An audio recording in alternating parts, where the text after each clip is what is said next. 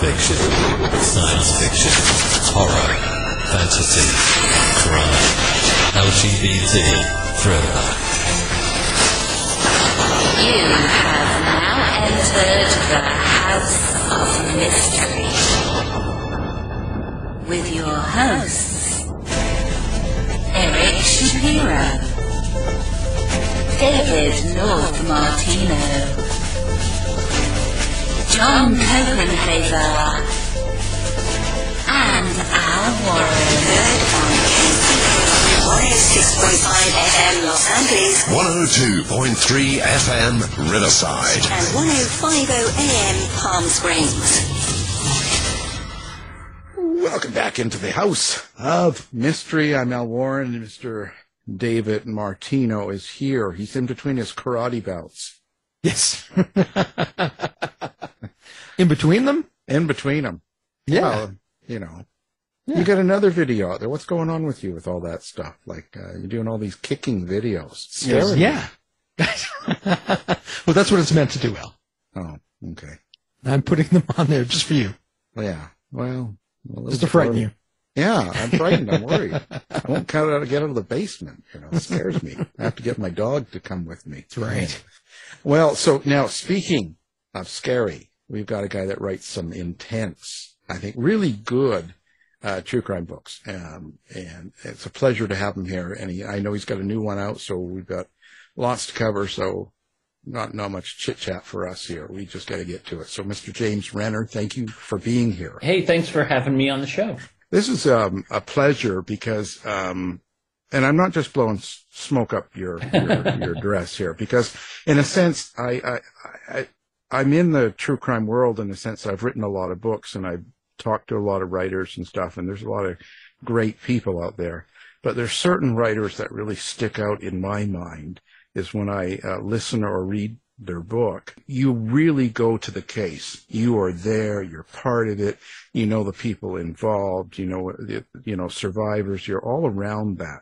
And, and I look to do that when I do a book myself. And I think it, it separates the true crime writers. For me, it does. Oh, thank you. Um, thank you. it, well, well, it means a lot because when you're there, when when I was listening to um, like True Crime Addict and stuff, you're there. You're talking about your life. You're you're you're. It's it's almost like I'm riding in the car with you when you're going around meeting people and doing things, and you're because you're very honest and, you, and it's very there. But it means a lot because it's the real deal. It's not just someone looking up on the internet or getting someone else's account or from another book or show. You're there. And I, think that's fantastic.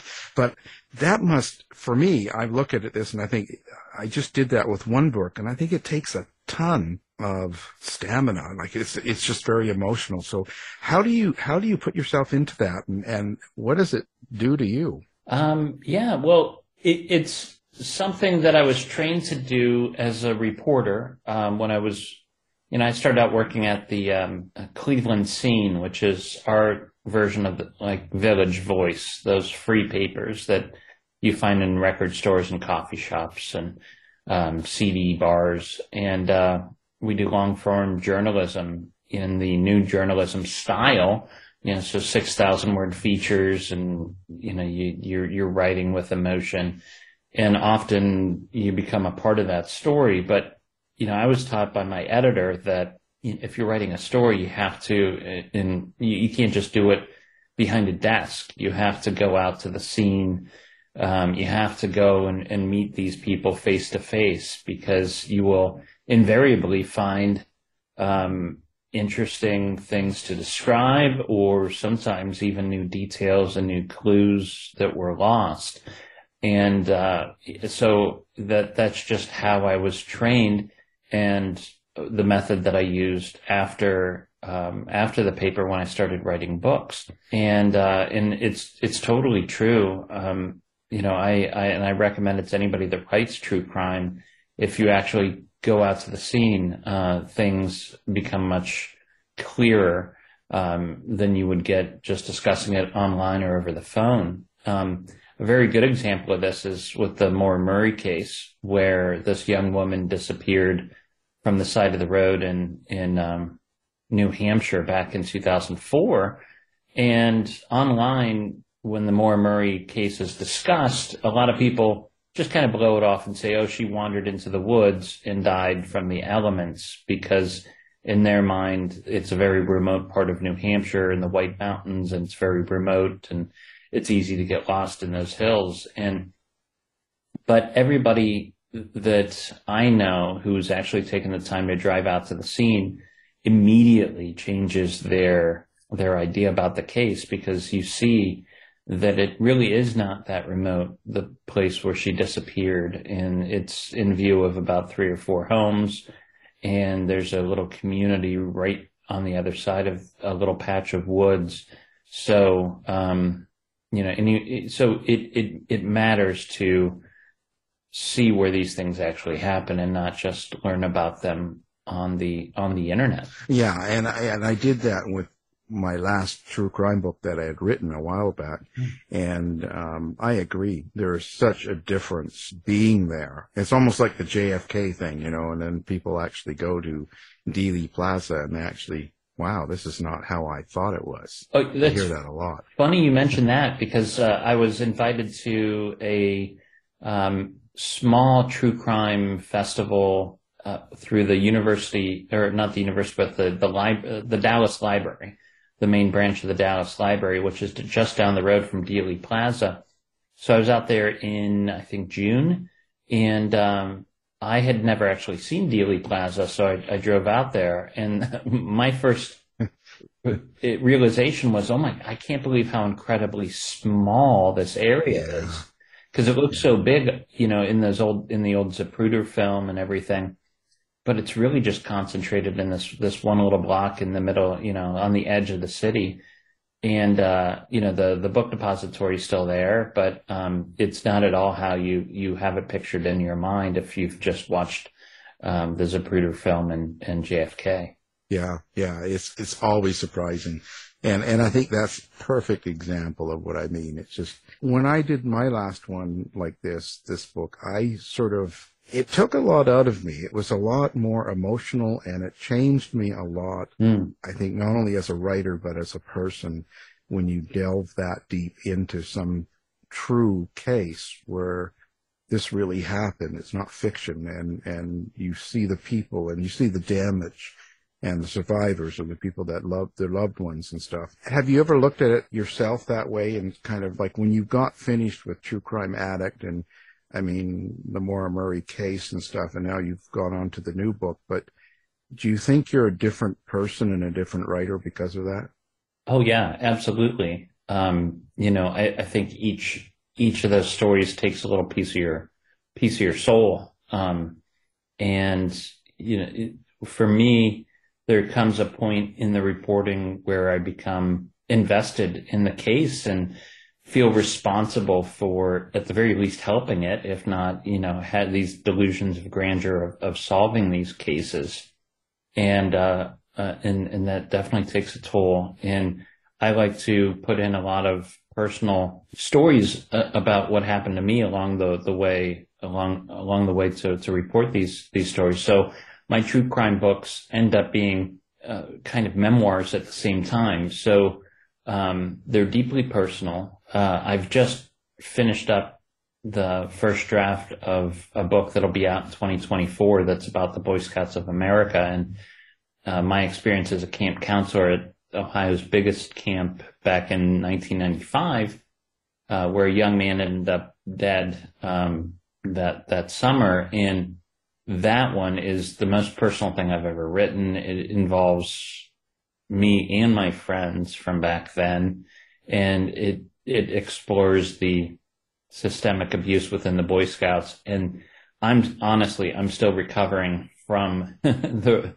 the writing of that one, and uh, you know, it it definitely feels more than anything I've written before that I've I've put a like I sacrificed a, a bit of my soul to to make that book happen. So you know I, I think really good true crime writers and journalists in general um, do that and you know for for instance the it's it's a fairly new thing where, where you're starting to recognize the secondhand trauma that some of these journalists experienced, uh, some of that came out of the reporting of the the wars in the, the Middle East and Iraq and Afghanistan, where the journalists came back and exhibited system uh, symptoms of PTSD, just like the the soldiers who were returning.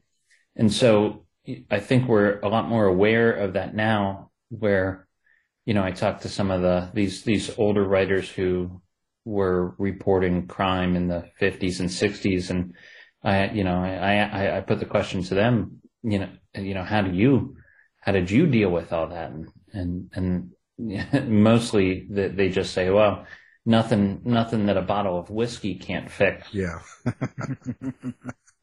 I was going to say yeah. That well that generation too right? I mean yeah. each generation further back the fathers coming from the wars and then you're they they didn't touch the kids you know they didn't hug their son type thing. There's a lot of differences you know. Right. I think you know that that works for them great but you know i yeah if if you don't want to destroy your body you got to look to therapy and and medication. I don't know of any investigative journalist that isn't on some sort of anti-anxiety or anti-depression medication. Literally i don't i all the ones that i'm friends with are on you know we exchange uh you know not we don't exchange recipes we we uh we we discuss what we're on when we're together. It's like, oh, I'm trying clonazepam, you know, right now. What are you on? Oh, Lexapro, you know, that sort of stuff. Exactly. I mean, yeah, that's I agree. I mean, I'm on several, but I have several issues. So that's me too. so how do you, how do you come across these cases? And that's kind of a cliche question, and I get that myself. But in in in your particular cases, you're definitely invested in them and they're very important to you. Yeah. And um, how how so what what attracts you? Because you've got the new book out called Little Crazy Children, and it's another case you've you've covered here. So how do these fall into your lap, and and what makes you decide? Because I'm sure you get a lot of people saying, "Hey, have you heard about this or that?" Yes. But what would make you kind of go, "Oh, this is the one"? Well, first of all, it has to be unsolved um, because uh, as soon as a case is solved, I lose all interest in it. Um, the thing that I'm really attracted to are these intricate, bizarre puzzles of cases, uh, which is why I was attracted to the Maura Murray case because it's such a you know, such a weird case. A young nursing student who emails her professors, says there's been a death in the family, which was a lie, and then empties her bank account, packs up her stuff, and drives into the White Mountains of New Hampshire and then disappears. So it's really two mysteries. What happened to Maura Murray and, and, uh, what was she doing in the White Mountains to begin with? So that makes it a very unique puzzle. Um, and with Little Crazy Children, my new book, it's about the Lisa Pruett case, 16 um, year old girl who was stabbed to death behind a mansion in Shaker Heights. And it's a very unique case in that the story is really about how a group of entitled teenagers, the sons and daughters of lawyers and doctors and entrepreneurs, uh, hijack a murder investigation and point the finger at a kid who had nothing to do with it just because he was the weird kid in school. Uh, so it's I, I'm looking for unsolved mysteries. I'm looking for unique cases so if they fit into the center of all, you know, those, that Venn diagram, I, I really become interested. And then I have to think, is this a case that's interesting enough and big enough to spend the next, um, several years thinking about? And, uh, uh, so that, that's, that's, that's how I kind of figure it out. And, and whether or not it would, there'd be any personal interest in that you know, you know how it might affect me personally too is definitely part of it. So, and and I know when so when you go to a location of a case and you start finding um, people and and all that, what what's the hardest thing to do? What's the hardest thing about this type of uh, research for you? Well, that's to me that's the real fun part is is going out there and seeing these locations and kind of getting a feel for the the the you know the setting, the town, the community. Um, as far as like the, the hardest part is probably developing a relationship with the family you know, the victim's family. These people have gone, you know, I, I'm, I'm writing a book about what is essentially the, the worst day of their lives. And, uh, it all comes down to the initial meeting and, and how I present myself and their reception, uh, that kind of sets the tone for how the, the book is going to go.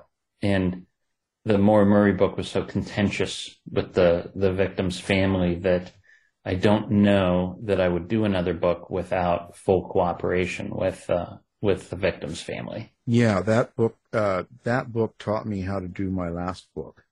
Oh, Um, that's yeah, a great because that's yeah, because that's actually how I took it when I was listening. Like, especially there was one part where you get into a car with someone else and you're talking about you might not ever re- come back. How do you know?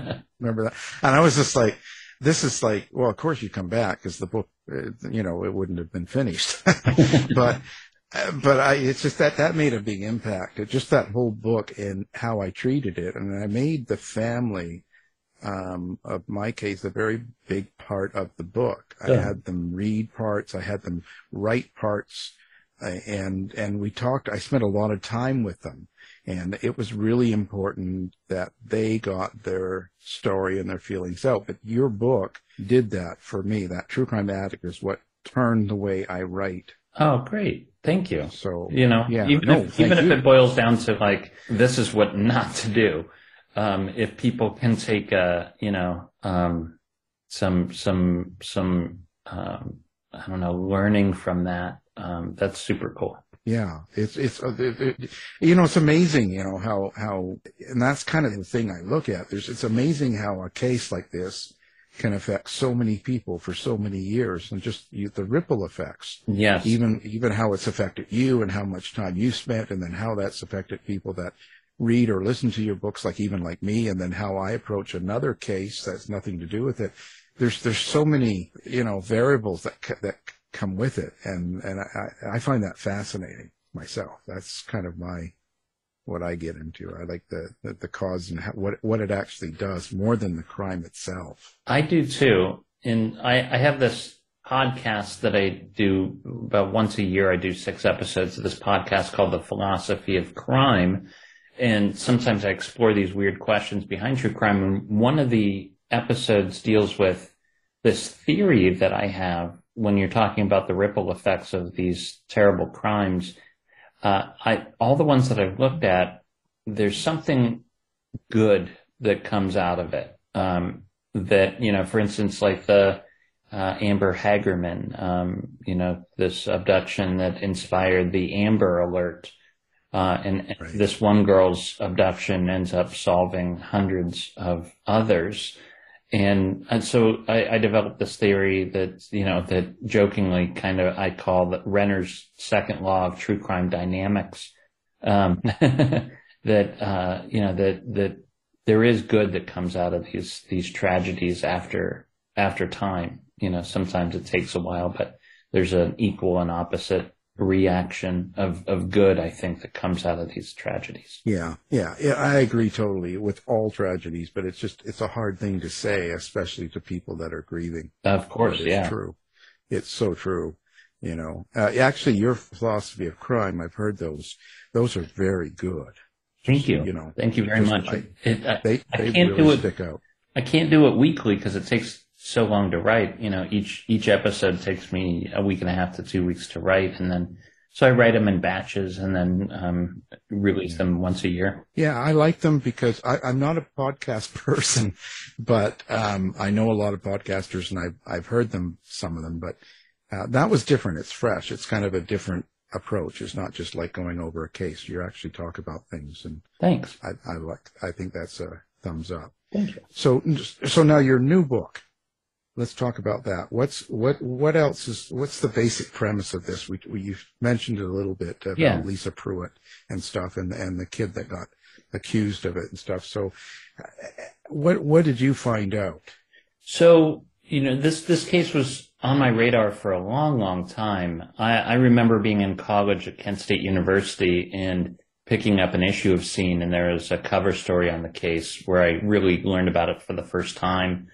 and uh, and it, it that whole event where I read the, the the story, it made me realize that I'd really like to write the way that that writer wrote that story and this long form journalism that really delves into the details.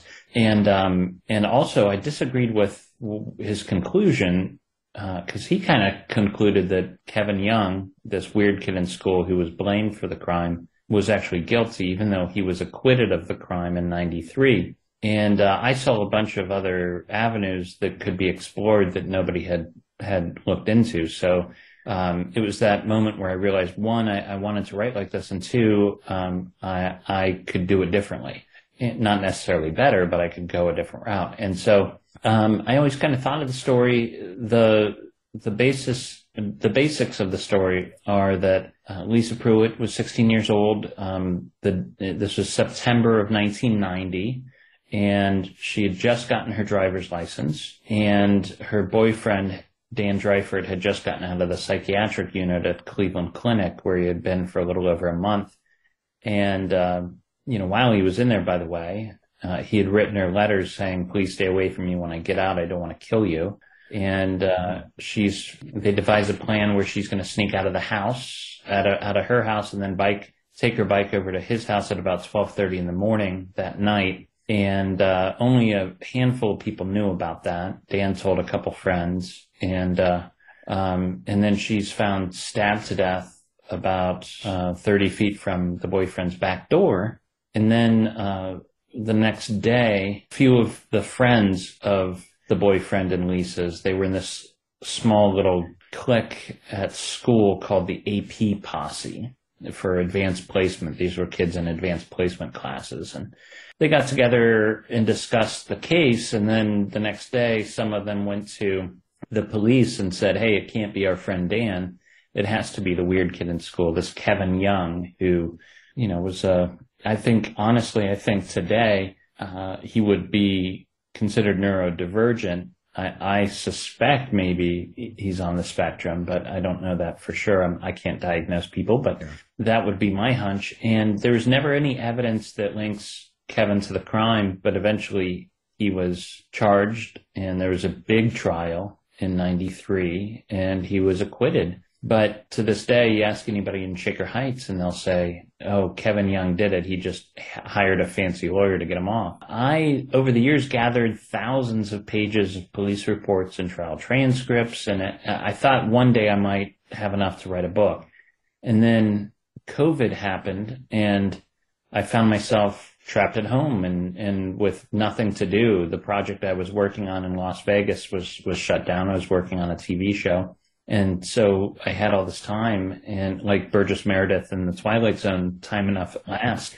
And, uh, uh, so I, I opened, cracked open the, the files and I, I had two goals. One, I wanted to exonerate Kevin Young in the, in the court of public opinion. And two, I wanted to show that the boyfriend was the most likely suspect what I didn't expect to find is about two weeks into my research, I came across evidence in those reports that, that showed that a, another young man uh, named David Brannigan um, was at the scene of the crime the night of Lisa's murder. And when I started looking into his background, oh man, the stuff that came out of there, uh, uh just very, very dark. Um, his you know, I spoke to a number of his ex-girlfriends and his, his ex, uh, the mother of his child who he lived with for, I think, like 10 years. And they all agree that, you know, the, he's, he's probably the guy that, that, uh, not only killed Lisa Pruett, but he's linked to two other murders that occurred on the, the same city block. Was there any evidence, uh, linking, uh, David, uh, Brannigan to this murder?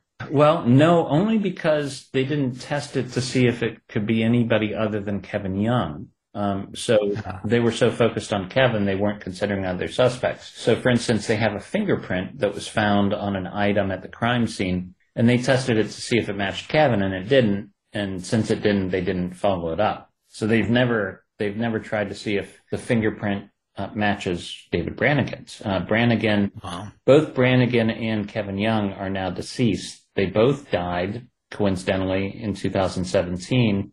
Both drank themselves to death. Um, so Uh, it's that, that's frustrating. I, I really would have liked to have interviewed Brannigan and to see what kind of response he would he would have given. Um, the rest of it's circumstantial. Brannigan admitted to breaking into homes around the time of, and on that block around the time of the murders, and he was stealing stuff from people's homes, not money but little trinkets, and he had a collection of knives. And Lisa was stabbed to death, and they never did find the murder weapon.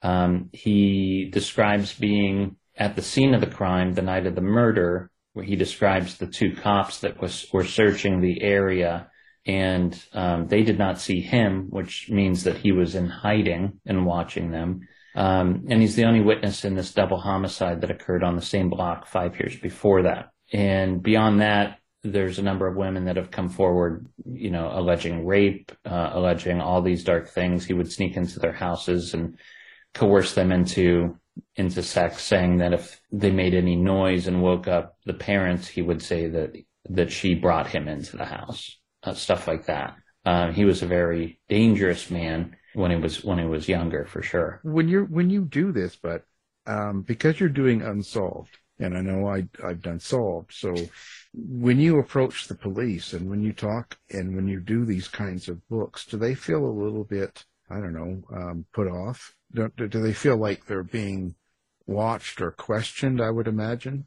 it's always different and it runs the whole spectrum. I've had, uh, you know, for, I, I wrote about this case, uh, the murder of Beverly Jaros that happened in Garfield Heights in 1964 and the police detectives for that case invited me in and opened up all their files to me, even though it was an active open case, all the way to like the Amy Mihaljevic case, which I've written about a lot, where the police have never shared anything with me.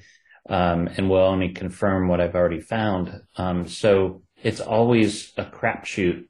Um, I find that that uh, smaller jurisdictions are often more helpful, uh, especially if I can approach them in person first and make a relationship with the detective, and he can hear my Ohio accent. Um, and uh, uh, so it's it's different every time. Yeah, I always I always wonder because there's there's such a a lot of times when you see true crime television programs, you know, or different things, there seems to be a, a little bit of um, I don't know, it's it's almost like an attack on policing. Yeah. Uh, oh, they they did a terrible job, or they're if they didn't screw it up. So you know, you hear that kind of kind of talk about the police in a lot of these shows that you see, and you kind of think, well, it's not always fair, but it's just I just wondered if they were under feel a little bit timid about talking.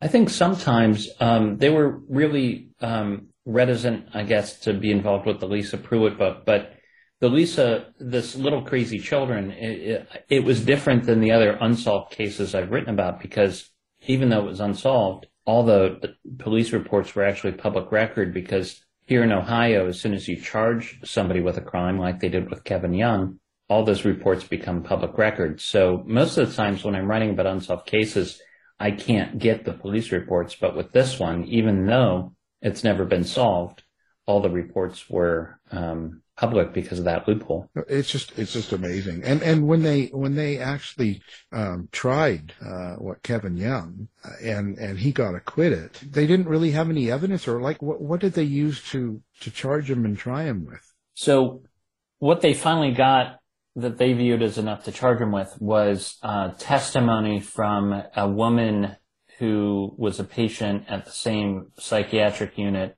as Kevin Young was after the murder. And this woman came forward a couple years after the murder to say that he confessed to her while they were both in the unit. Now, um, when they got her on the stand, they, and she told her story, it came out that that night of the so-called confession, she was delusional and seeing visions of her father being tortured in World War II and all this wild stuff. And, uh, you know, she had not gone to the police, but she had gone to a, um, a TV news reporter to get on, you know, and, and she got on the news and they blacked out her face and everything, of course, but, um, her, her motivation did not necessarily seem to be, um, justice, but to, um, you know, maybe get on TV. So where do you, how do you, how do you see the case now? Where do you see it? Things like this never really get resolved, do they? Um, I think they could resolve this one, but the Shaker Heights police and, and Shaker Heights, the town, they need to kind of admit that, that they did the wrong thing back in, in 1990 by going after Kevin Young. Um, they've dug their heels in, even though he was acquitted, with him still being the only person that they'll look at. And if they just set that aside, and, and I'm hoping enough time has passed that, that now would be a good time to do it, they could go back and test the evidence, which they, they really haven't re-examined the evidence significantly since back then. Um, they could see if Brannigan's fingerprint matches the fingerprint they found, or the shoe print matches the type of shoe he was wearing. And they could retest the evidence to see, you know, there's so much advancement. Now it might be able to kick out some DNA or even other hairs or fibers. And then you've got this double homicide that I believe Brannigan's also responsible for, where a woman was strangled with an uh, the cord of an iron, and certainly you're going to have DNA of the killer on that thing. So um, just test the evidence. If if they truly believe it's Kevin, then still test the evidence so you know for sure. Um, but they so far they won't take that gamble. Yeah. I, I, what do you think that is? Do you think that uh, a lot of people suggest that it's just detectives or district attorneys that have a lot of ego? I think it's simply apathy. I think they view it as they've already solved it, so why pay $500 for this test that would just prove that they were right anyways? You know, the Lisa's family were convinced by the police and prosecutors that it was Kevin as well. So, you know, I, I, maybe they look at it as like, well, you know, why, why waste resources on this if we already know the answer? Yeah. Yeah.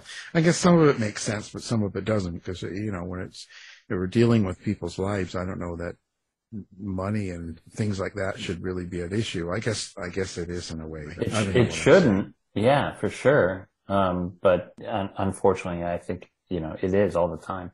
Yeah. Yeah. Yeah. It's still a business. Yeah, Um, we, we unfortunately live in a in a in a capitalist system, and they have to take those things into account. But yeah, Yeah, yeah, because everything has to be a business. You know, it's crazy. But so when you when you whenever you've approached suspects, like I know, especially in the previous case, is there a certain way you go about doing that? How would you approach if if these suspects were still alive and you wanted to go interview them? How would you do that? Um, I always try to meet them face to face at first, so they don't have the opportunity to hang up or just send me to voicemail. So I'll go out to their house and knock on their door, try to catch them outside and speak to them. And honestly, 90% of the time they'll talk to me. And for a while I couldn't really understand that because, and, and I saw this in the Amy Mihaljevic case a lot. There's so many suspects in Amy's case. I mean, we're talking, the, best the FBI's ever been able to do is, is a top 25 list of suspects. So there's plenty of people to talk to. Now, these people have been,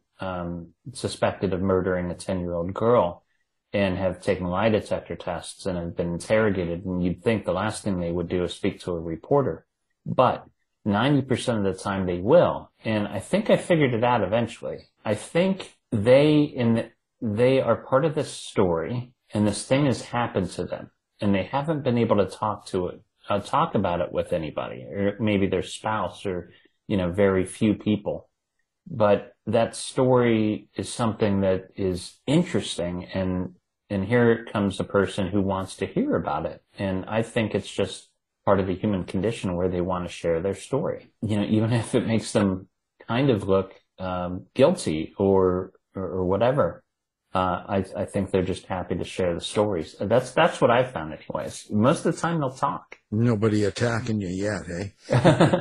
no, the only um, the only people that I've had problems with are these internet trolls that attach themselves to the cases either because they fell in love with the victim or they just want to create chaos uh, in people's lives. And those have been much more dangerous than suspects in these cases. Um, I've had these trolls in the Maura Murray case, um, track my family down on vacation at the Outer Banks and leave a threatening message on the steps to the Honda we were renting. Um, that changed a lot of things for me. Uh, and, Yeah. So I don't, the suspects aren't scary. It's these people, these anonymous people that are attracted to these, these cases for whatever reason. How how do you deal with that? I mean, the internet in itself, it's changed so many things. There's a lot of great, great things about it. I, I there's certain things that it's amazing. You ha- you can see so much more, learn so much more, meet people, and and interact with people so much Yeah. better than it used to be. And I think that's a fantastic thing. But at the same time, I mean, um, I, I personally, I get a lot of awful emails, Mm. which actually we just forward to Dave all the time. He's the Clarence I was here. Uh, but- but because, uh, you know, I'm crying in, in my room. So, but, uh, so what do you, what do you do? Like, how do you, that in itself too, because every time you must, you must need to have access because you want tips, you Yeah, want people yeah. to pass on information, but you don't want the nut jobs coming out yeah. threatening your family. So, do you have? What's the? What would you recommend? What am I supposed to do now? Uh, I, well, I would I would recommend a couple things. The things that I do now um, are you know be careful. The things that you the pictures you post online don't show your exact location for one. Um, um, two, um, assume that anybody who's reaching out to you through email or direct messages is not who they say they are. That happens a lot. And if they're sending you a tip and it sounds too good to be true, it probably is. So, you know, verify, you know, take the tip if it's interesting, but before you report on it, verify it somewhere else. Um, you know, I, I had, uh, again, with the Maura Murray case, I had a person reach out to me pretending to be a classmate of Maura's from UMass who said he saw her alive with, um, a specific friend of hers shortly before her disappearance in New Hampshire, and it would have changed the case completely. And I, by then, uh, had enough experience to think, well, you know, this sounds legit, but it's it does sound too good to be true. So I looked into the guy's name, and it turned out to be a student. It- he really was a, the, it really was the name of a student at UMass at the time, and he gave me his birth date too because um, you know he said he was in New Hampshire for his birthday, and so I, I did a background check, and yes, this guy's birth date was the day he said it was, but there's still something nagging at me with it, and um, so I didn't report on it right away. I passed the the info to police, and the police were quickly able to determine that it was not, in fact, really this guy but another troll who had taken on that identity in order to try to get me to report false information on the case. I mean, it was really clever and convoluted, and I almost fell for it. Um, and I think, I think sometimes reporters do, you know, fall for that sort of thing, even at major newspapers. But you have to wonder what makes it, what drives a person to do that. If it's not a political reason, you have to think, well, what what was in it for him to make you want to do that? I think they get off on it. I think that's the only ex- explanation that, that makes any sense. That's crazy. I think that's kind of the one negative thing I guess we could say about the internet is we uh, we cer- certainly have learned a lot about the other people that live around us. Oh yeah, yeah, yeah, yep. Um, you know, with uh, back to the Amy case, you know, uh, you Yeah. you start looking at her neighbors, and uh, you know everybody. You know, you look into somebody's back, everybody kind of looks like the suspect. Um, Yeah. you know, they all have creepy stuff in their past. uh, uh, that you know, the I, I interviewed an FBI agent about the Amy case, and he, he said, well, you know, yeah, everybody in that neighborhood was weird when we looked into their background. You know, next door was this family that just looked like the all-American couple, and they, you know, perfect to a fault. And we did a little digging and finds out the husband can only get off if the wife is standing over a glass table and, and pooping on it. And, uh, um, Bill O'Reilly. No, just so, uh, there's a lot of stuff that goes on behind closed doors that, that, um, you know, just, Yeah. you know, the, for good reason, you know, that, but, you know, once you really start digging into, into the background of, of people, so many crazy stuff comes out.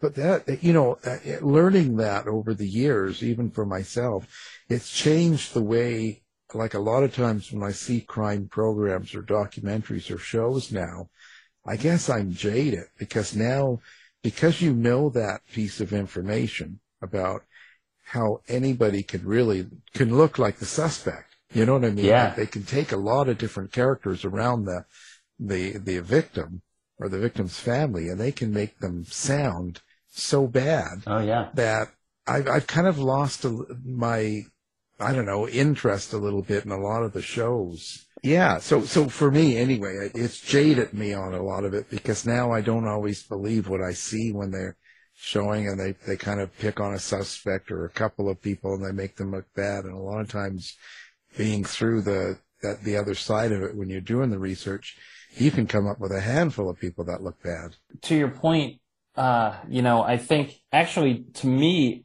it makes me a little optimistic because knowing that your neighbors are weirdos too and have, you know, these, these secrets and things that they're up to, I looked at, at kind of the optimistic side of that, which is this sort of crime is still very, very rare. And even though people are up to some weird things, generally they're decent people. You know, most, I think it's, I think it's a good sign that this sort of thing doesn't happen more often. And even though people Yeah. are, you know, doing, doing strange things, they're not, Yeah. They might have, you know, they're getting their glass tables dirty, but that's, but, you know, they're not out killing people. right, right. well, that's good. And plus then when they find out your secrets, it's okay. Exactly right, right? Like, they're not looking like you as the suspect. No, it's not him. We know it's not James. We, you know, he does weird stuff, but he's not like, he's not like that. you know, I do think about that sometimes, like just the fact that, you know, I, I, I'm in this world a lot and writing about it. Um, you know, I've told my wife, I'm like, do not die under any sort of mysterious circumstances. I'll be the first one they look at. Uh, um, you know, please, uh, you know, um, so, you know, the, the searches I do for these books online, uh, you know, methods of, of murder and things like that would not look good in my search history. uh, um, but hopefully, you know, constantly checking my email and my phone, uh, provides alibi as far as location, you know, for, for anything that would happen in the, in the immediate area. Absolutely. well, you know, I was just wondering, since you're only interested in unsolved cases, have you ever had a case solved while you were trying to complete the book? No, I think about that a lot. Um, and you, like, it's, it's a concern, but it shouldn't be a worry because, you know, you want these cases solved. So that would be a good thing. Right. And it might, it might lead to a more interesting story that way. It's never happened. I've written about a couple stories that have been solved after I've written them.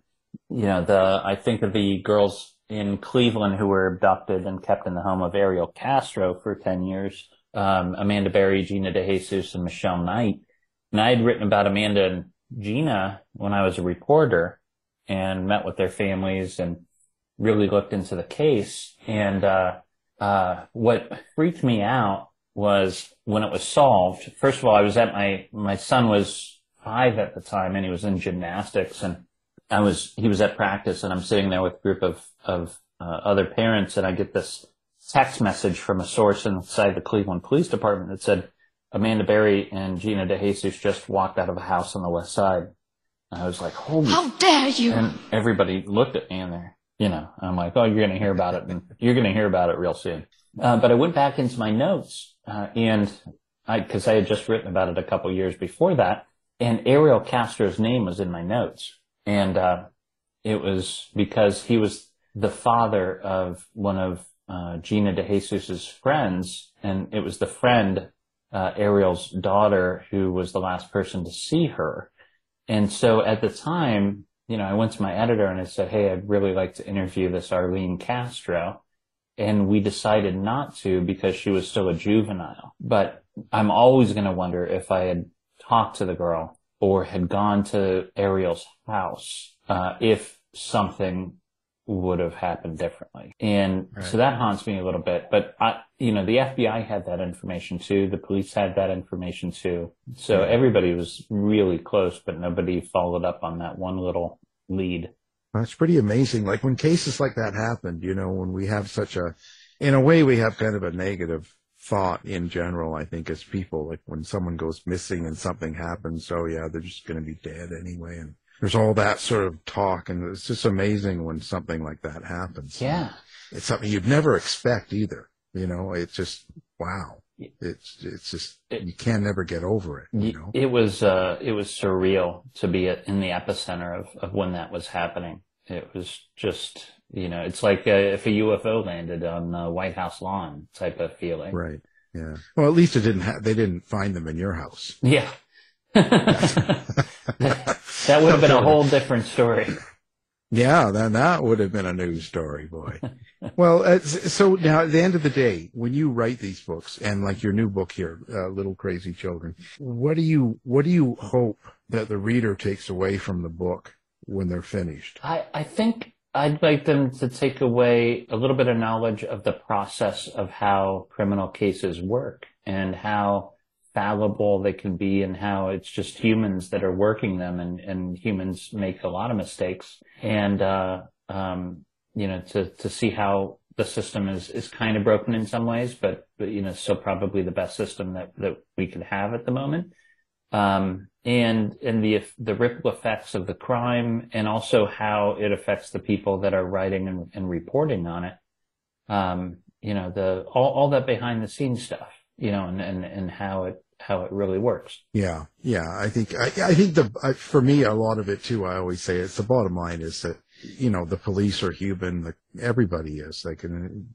Yeah, it's- there's not always a conspiracy or bad people or good. You know, it's just it's just there's a lot of humans and mistakes happen and yep. sometimes things just happen. So what's next? What's next? You're doing this now, and and you have have you got a couple other projects going on at the same time, or do you Yeah. just sort of recover for a while? Well, this one uh, I had to, you know, um, Little Crazy Children. Even though it just came out like two or three weeks ago, it was done back in November of last year. Signed a contract with the same publisher, Kensington Citadel, uh, and uh, for two more true crime books. And I've already written the next one that'll come out next year. That is that's that Boy Scout book, and Right. um, so I, I've that's been the first half of this year are the adventures that I took uh, with that one, which include flying out to Pipestone, Minnesota to hang out with the Native Americans who mine the material that's used for a secret society inside this Boy Scout camp. Um, and um, my trip to DC, where I met up with uh, a person who does psilocybin therapy for uh, people suffering from PTSD and uh, and tripping out with him and so lots of interesting uh, quirky adventures in this in this next book Well, and the secret society let you go? they they are freaking out right now because they know the book's coming um, and I don't know that it could survive after the book comes out. The stuff that goes on at that camp is insane. And I think once the parents realize what they've not been told, um, it's gonna, uh, it's gonna upset some people. I'm hoping that the book does for, uh, summer camps what Jaws did for beaches. Well, there you go. Or what Jaws 2 did. No. Yes. Yeah, awful. Anyway, now, so social media, how do you like uh, to be found, or do you like to be found? I know that that's a, you know, uh, Yeah. kind of a question, but Well, the best place to go is just jamesrenner.com. Uh, that'll have links to everything else. I'm on, you know, X or Twitter, formerly known as Twitter and, and Facebook. And, uh, I've started putting things up on TikTok.